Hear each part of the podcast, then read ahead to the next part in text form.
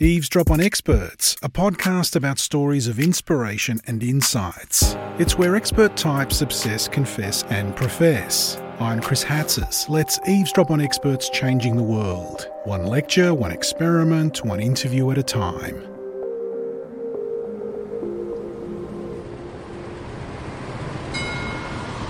What does public transport have to do with anthropology? Well, quite a lot actually. So says Professor Andrew Dawson, Professor and Chair of Anthropology at the School of Social and Political Sciences, University of Melbourne. Andrew's made his way from England via all sorts of places Ashington in northern England, Bosnia, right through to Melbourne, where he's lived for around 15 years. Mobility, migration, and identity feature heavily in all of Andrew's work.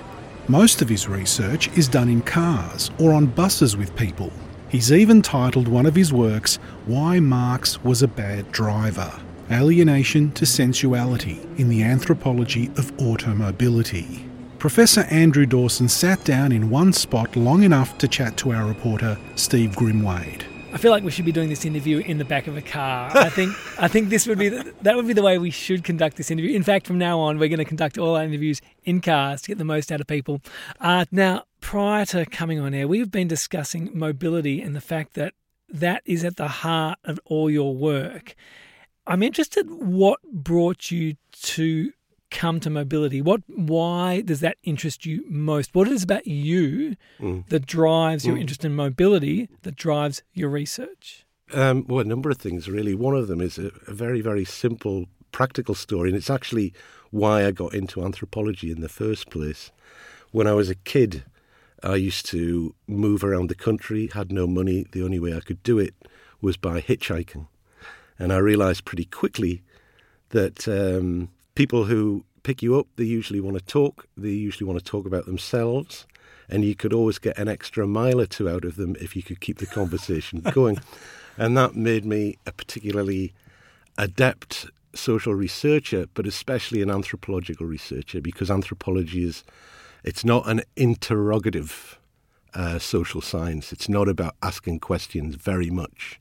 It's about eliciting, making people comfortable, making people speak and opening up their worldview to you. So I think that's the, the first reason why I got into mobility. Um, part of it is also an, an intellectual thing. Uh, um, like a lot of people, I've been concerned that the social sciences have been traditionally quite sedentary.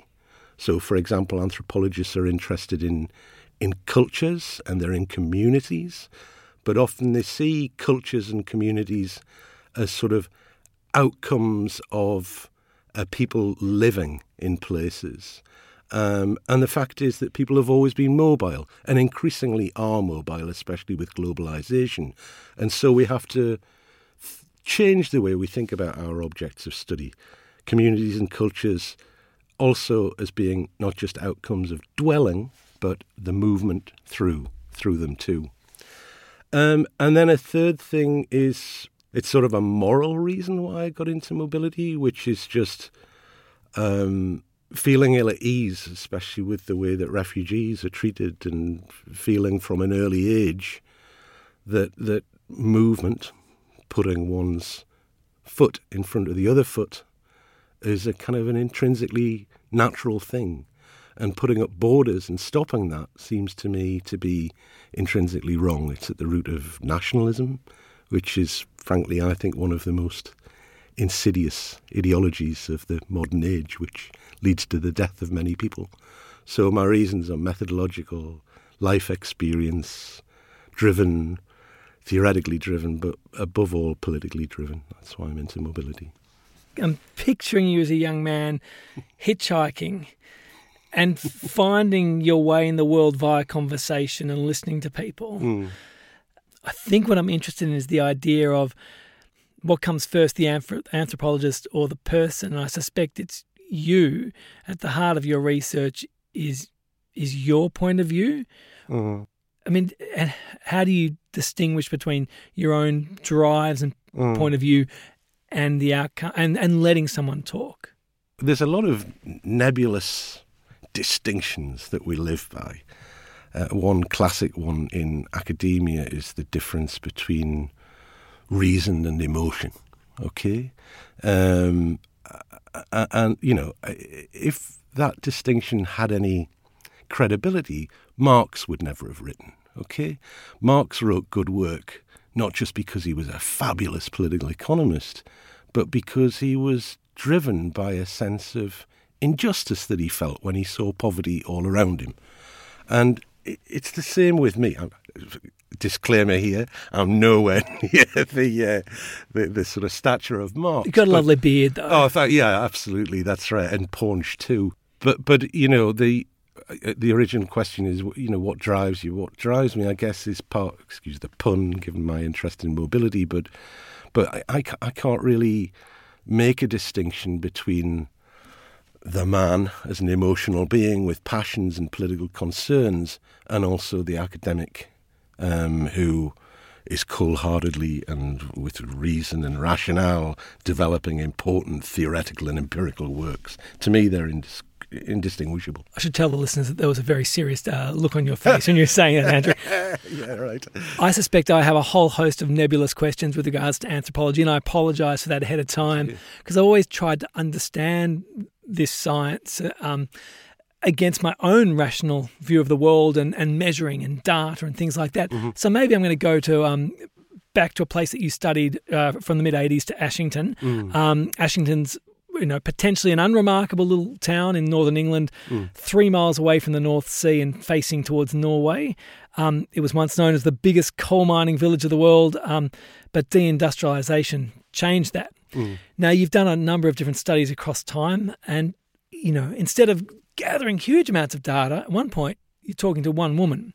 You're talking a woman mm. uh, to a woman by the name of Elizabeth Ord mm-hmm. in the latter years of her life mm. about aging and dying. Mm. Um, why? Well, how did you come to meet Elizabeth?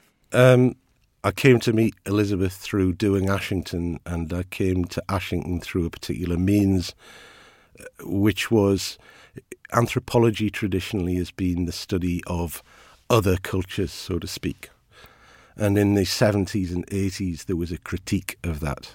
And that critique said, um, you know, this is an endeavour which is intrinsically colonialist in many ways.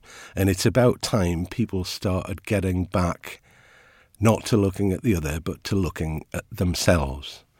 Um, and I am from Ashington. Uh, my family are a coal mining family. My father sort of did pretty well. He went into management and got out of the industry, but my family are coal mining people or, and f- footballing people. Um, so this for me was doing anthropology at home as part of the post industrial critique. Um, the interest in focusing in on the micro comes from a, a, number of different angles. One of them is to do with the fact that it was at home. It's very hard to generalize and talk big picture about your home because you're just so intimate with all the people who are there. So partly it's an outcome of that. But it's also partly a political choice in the sense that um, big theories for me have always run the risk of doing violence to individuals as creative, unique, agential human beings. So was that that drove me towards looking at individuals like Elizabeth Orr? But but also it's partly a stylistic thing. I, I, I think that, you know, if you want to tell a big picture, I think that you can present those arguments much more effectively through the intimacy of talking about individuals because people relate to individuals, they relate to human beings. So it's partly a communicative strategy that I'm mm. choosing as well. well. What was it that got you out of coal and was I mean you're probably a, a child of the 80s I'm guessing yeah, yeah that's so right. I mean you're coming out of high school and coal is probably finishing up around this time or yeah. in Ashington. Yeah. Oh, what got me out of it? Yeah. Um, it was just one simple thing, which was the Bosnian War. Uh, when I was a kid, my parents had this love of Yugoslavia. We used to go on coastal holidays down there every couple of years. And no back, no family background. Um, space or? Uh, only in that my father had some friends from within the non aligned movement. He was a socialist. um, who and Yugoslavia was a kind of leading light. So we'd sometimes go down and visit them.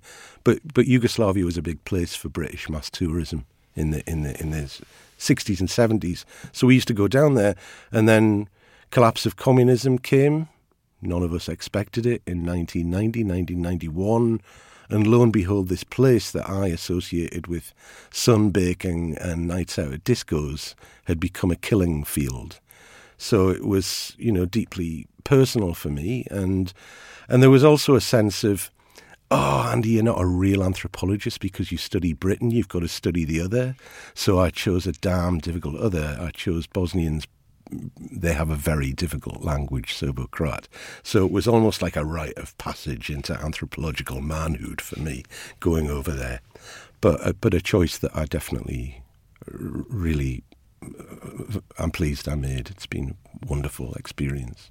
Is there something about uh, covering uh, the contemporary with regards to anthropology that is is mm. new or newer than was expected from an anthropologist? oh, yeah, yeah. Contemporary? No, no, no. That's a really good point. Uh, I mean, I think there's been historically a, a kind of division of labour in the social sciences, with sociology does the West, anthropology does the rest, and sociology was associated because of that with change. It was the discipline that looked at why things changed and how things changed.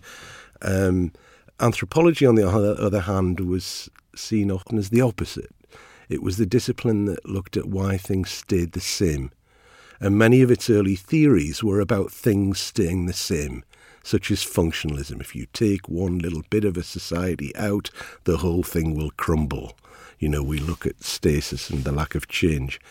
Um, but it's moved on since then, and and uh, and I think that that probably more than any other discipline I know, anthropology is sort of super contemporary because it's all about this intimate engagement with a group of people over many years. You're trying to capture their worldview, how they view the world, and you let them tell you what's important. And ordinary people are on the cusp, they're on the wave of what's happening. So you're forced always to be on the wave of what's happening. Um, like with my research with Bosnia, academics mostly are writing about conflict. Where the conflict happened 20 odd years ago, anthropologists aren't doing that anymore. I'm looking about at the development of the tourism industry there. Um, and that's what you're doing now? Yeah, yeah. I'm just going off there in two weeks' time, actually, to, to carry on this kind of very interesting project. It's interesting having these embedded relationships in these spaces. I guess you yeah. get to know a lot of people on the ground. How yeah. does that shape your research? Knowing people on the ground shapes your research in several ways. Uh, the the first one is that that you feel a kind of moral duty to represent them as accurately as you possibly can. You also feel um, aware of an ethical responsibility to to not say things that could harm them, but also it can make you uncritical of them, and that's something that I've I'm always struggling with because the people that I work with in Bosnia are Serbs who, by and large, were the aggressors in the Bosnian War. I work with people who will defend the strategy of ethnically cleansing Muslims. They'll even defend the strategy of raping Muslim women. So that that I find difficult, um, and and that's a struggle, seeking to represent the logic of their worldview, but at the same time be critical of it. So, what are you hoping to do now, returning? I've got an interesting summer ahead. So, I have to give you a bit of background on the project to, for it to fine. make sense as I said, most people, when they write about Bosnia, they see it as a sort of a place for just looking at conflict. I'm looking at the development of the tourism industry there. I'm working in three places, all of them in the ethnically cleansed parts of eastern Bosnia, where there was a population prior to the war of about 80% Muslims. Now it's down to about 5 or 6%. It's predominantly Serb area now. One place I'm working in is a ski resort. Um, that in the war was where the siege of Sarajevo was conducted from. Another place I'm working is um, a whitewater rafting centre, a place of great fun, but in the very river where most of the dead bodies were dumped during the war. Another place I'm working in is a health spa, where women go particularly for the amelioration of reproductive disorders because the waters are seen as fecund. But this was also a rape camp during the war, precisely because the waters were seen as fecund, because Slavic people believe that the women make no biological contribution to the identity of the fetus. It's men who do. So a Serbian person raping a Muslim woman is seen as him making a Serbian body within a Muslim woman. Um, so, what I'm interested in looking at is how that dark secret of the horrors of the past percolates through dark public secret, if you like, because local people know it all, know this, how it percolates through in the presence within the tourism encounter. Now, the research will be carried out almost exclusively on buses. But uh, as I told you before, I'm particularly interested in mobility.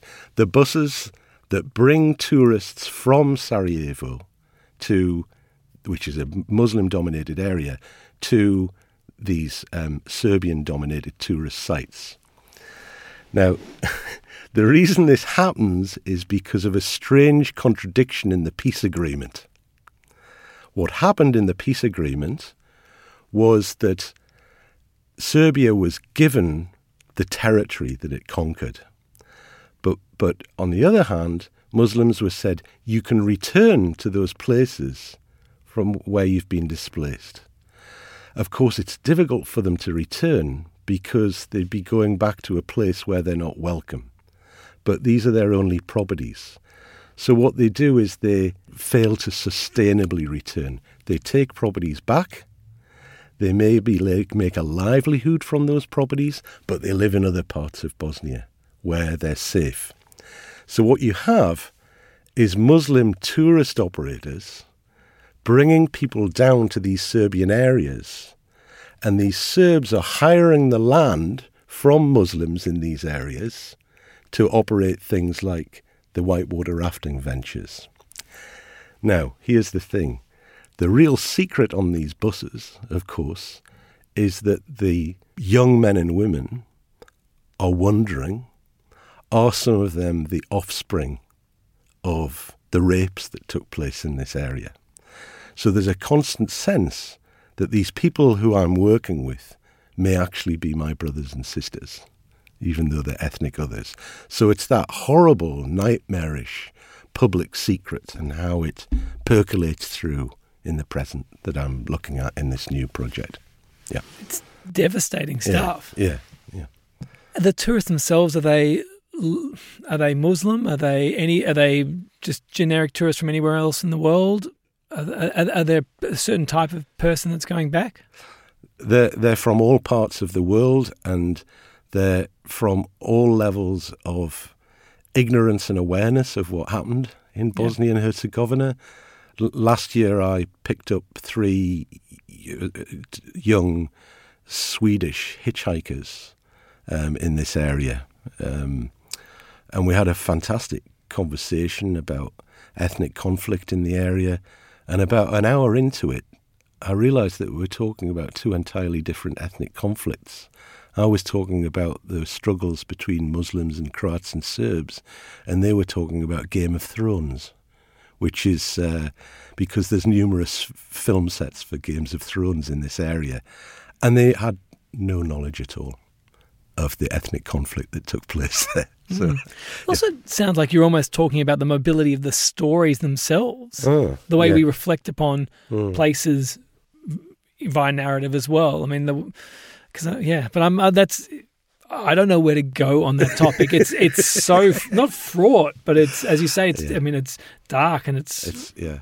I mean, uh, how does how do you take self care in, in with regards to being in these spaces and yeah. talking about these things? Is that something you think about?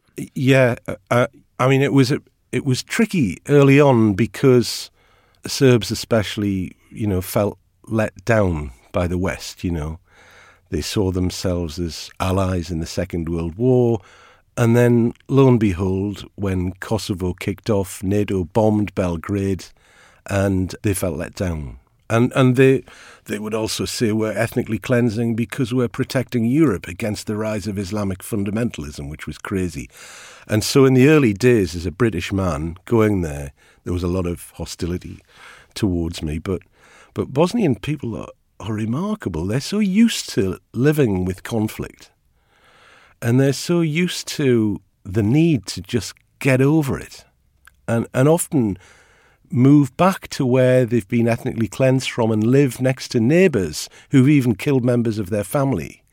That they have this amazing capacity for just just getting on and and I feel part of that getting on. I, I don't feel even vaguely threatened at all now. And also they're very familiar.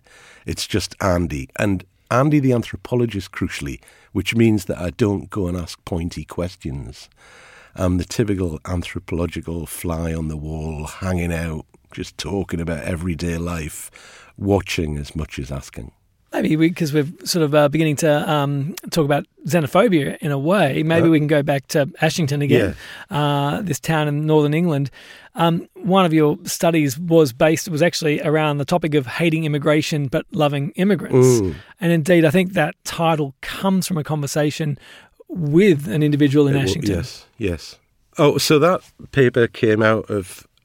I mean, there's a, a particular moment in British history, the 2017 general election, when the Conservative Party decided that they could increase their majority um, by capturing the vote that they'd lost to the United Kingdom Independence Party.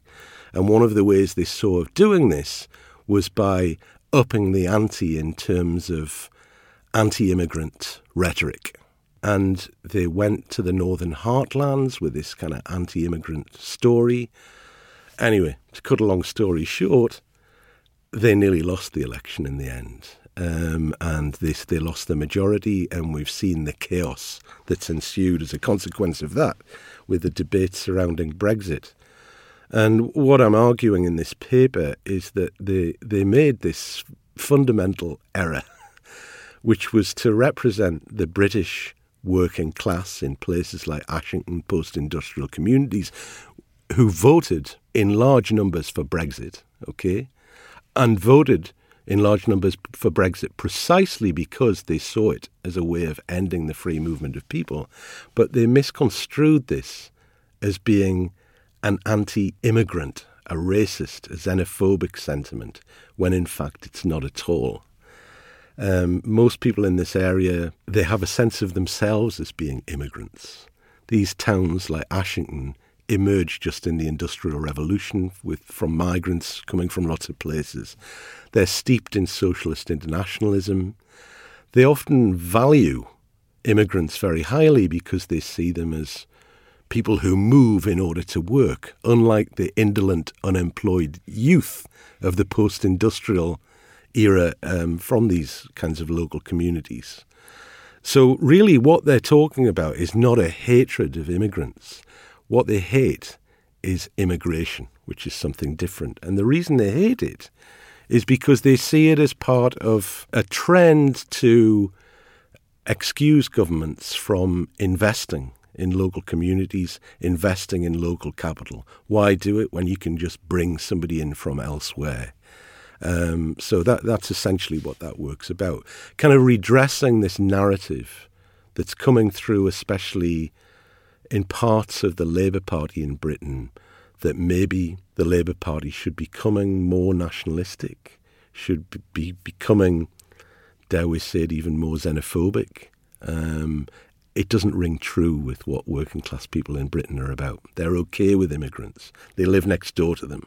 You know, having been in Australia and Melbourne, I believe for almost fifteen years. Yeah. I mean, we pride ourselves as being a, a multicultural city and a multicultural country. Yeah. What's your reflection on that?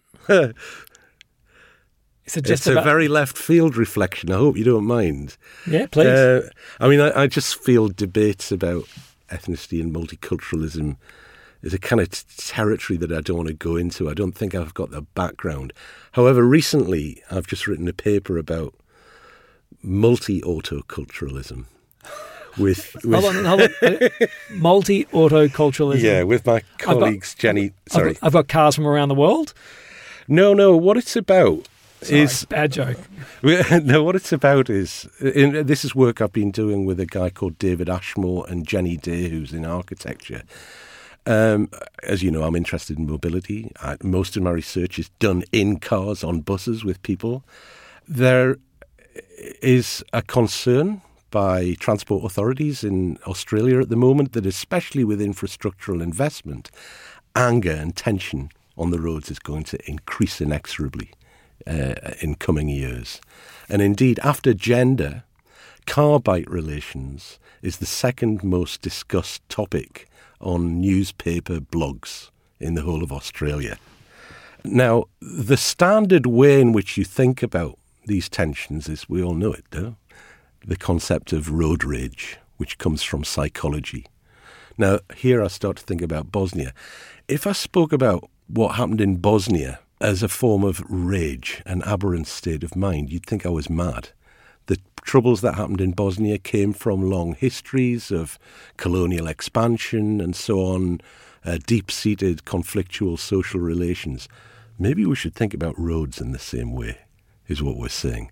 Let's not think about what's happening on the road somehow as just an outcome of an aberrant state of mind, but of specific social conflicts that take place. Um, and we have done a study looking at how, in many ways, what happens on the roads between car drivers and cyclists mirrors what happens in situations of ethnic tension. There's stereotyping, there's a kind of hierarchizing of which vehicle should have precedent on the road in the way that ethnic groups hierarchize each other. The usual fix for these kind of conflicts is given by engineers segregation. Let's build bicycle lanes. Of course, one of the dangers of that is that you can't build bicycle lanes everywhere. If you normalize the sense that the road should be segregated where they're not segregated, then you increase the dangers tenfold, sort of thing. So we're saying let's start thinking about the roads in the way that we think about ethnic contexts. Let's think of them as multi autocultural spaces where drivers and cyclists have different identities. These different identities, cultural identities, emerge from the particular vehicular affordances of their vehicles, whether bikes or cars. And let's start talking about solutions, not by infrastructural fixes, but by developing a sense of different road users beginning to recognize each other.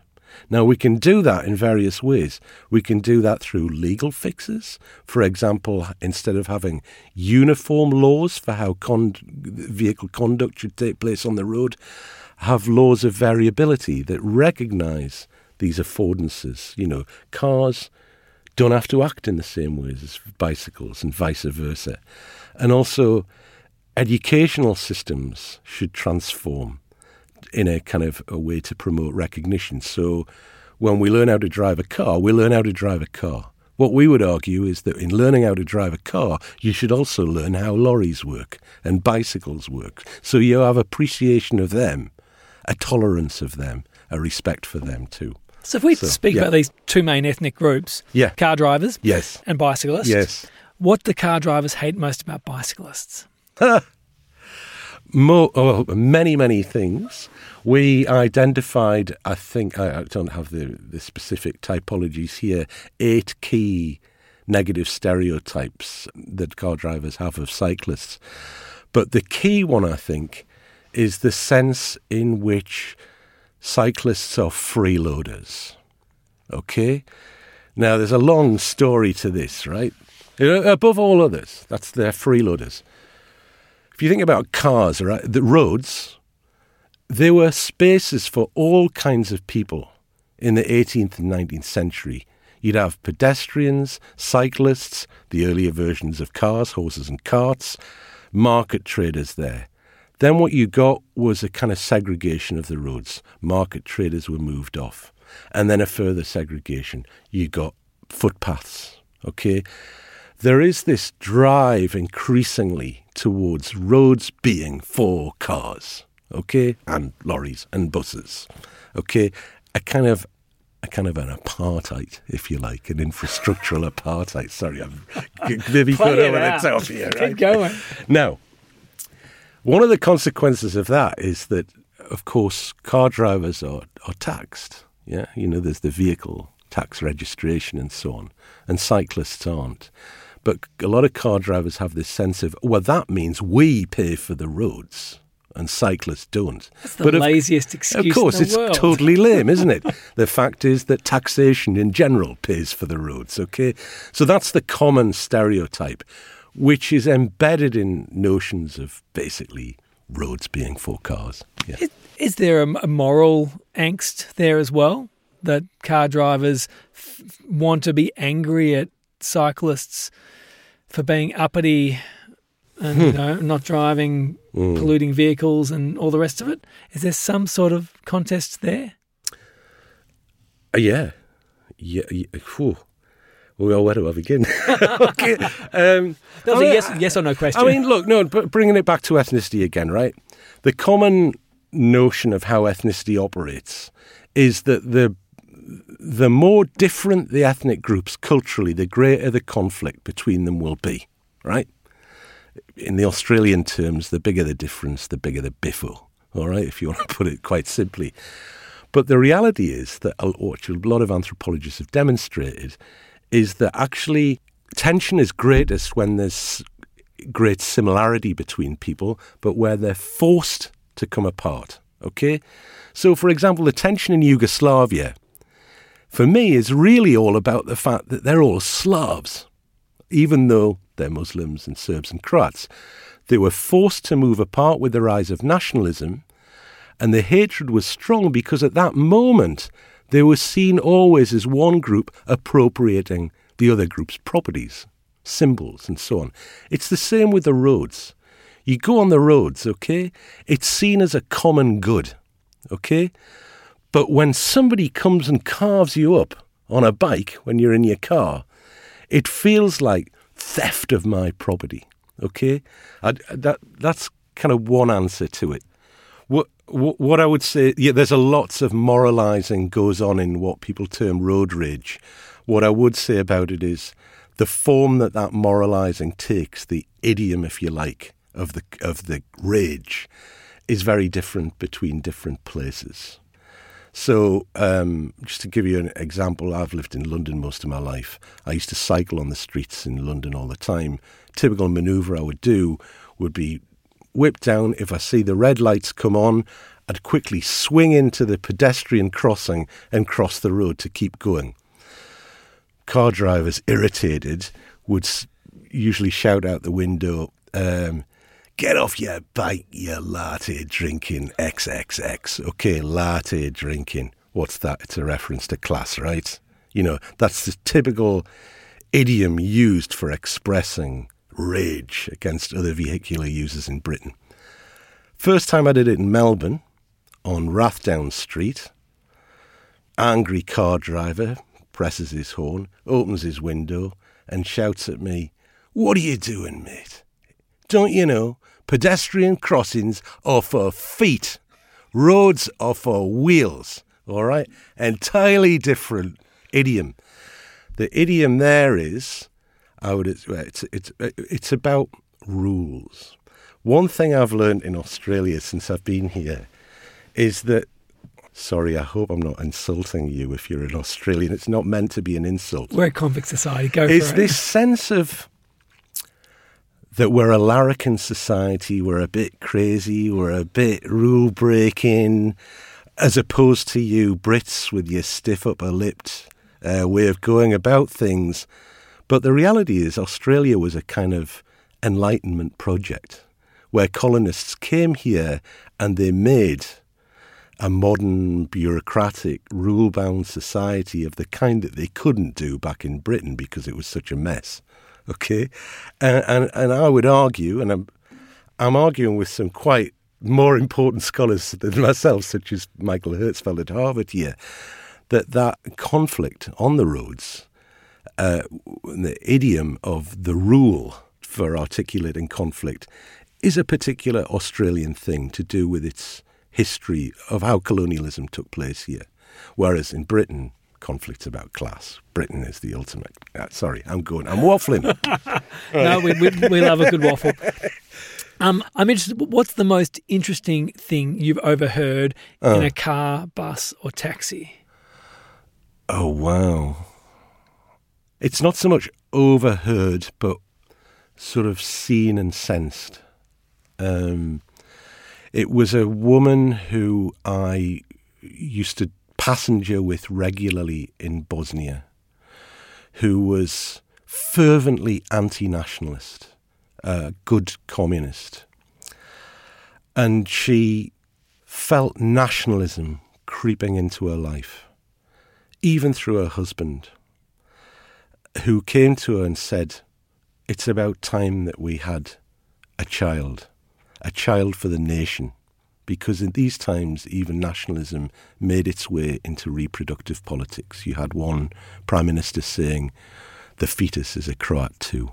So, and she would get in her car to escape this. It was a moment of escape for her. But the key thing that I sensed from her when she was driving, the pleasure, she got sheer pleasure from driving, in a life that was really tough and distressing for her was this feeling that of changing the gears and accelerating and wrestling with a cronky old Yugo engine that would fall apart and threaten to stall at any moment. She revelled in the joy of being able to control this relic of a vehicle. And what it was about for her, I felt, and I'm convinced, was this sense that for once I am totally in control of my body and everything that's around me, while with the creeping nationalism that's even taking over women's bodies through f- fertility politics, that kind of control is being denied to me.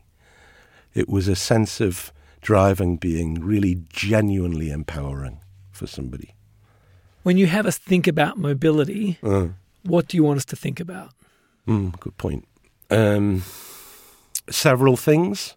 One is I want people to take mobile experiences much more seriously than they have. At a simple empirical level, for example, there's been very few social scientific studies of driving, and yet the purchase of cars is the second, and well, expenditure on vehicles and petrol and so on is the second f- highest form of expenditure that, that, that there is after housing. I want them to keep that in mind. I want them to keep in mind that life isn't all about being in places, it's about moving through places too, and that's as constitutive of social life as anything else. But lastly, and most importantly, I want, and this is the anti nationalist in me coming out, I want people to appreciate, especially at this time of heightened nationalism and anti immigrant policies and so on and so forth, that moving is absolutely natural. It's part of the human condition, unfettered movement. Professor Andrew Dawson, or Andy the anthropologist, thanks very much for coming in. Thanks ever so much, mate. Okay. Thank you to Professor Andrew Dawson, Professor and Chair of Anthropology at the School of Social and Political Sciences, University of Melbourne. And thanks to our reporter, Steve Grimwade. Eavesdrop on Experts Stories of Inspiration and Insights was made possible by the University of Melbourne.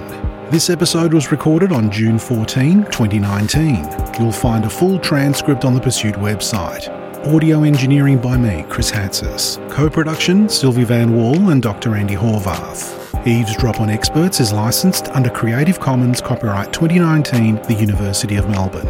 If you enjoyed this episode, drop us a review on Apple Podcasts and check out the rest of the Eavesdrop episodes in our archive. I'm Chris Hatzis, producer and editor. Join us again next time for another Eavesdrop on Experts.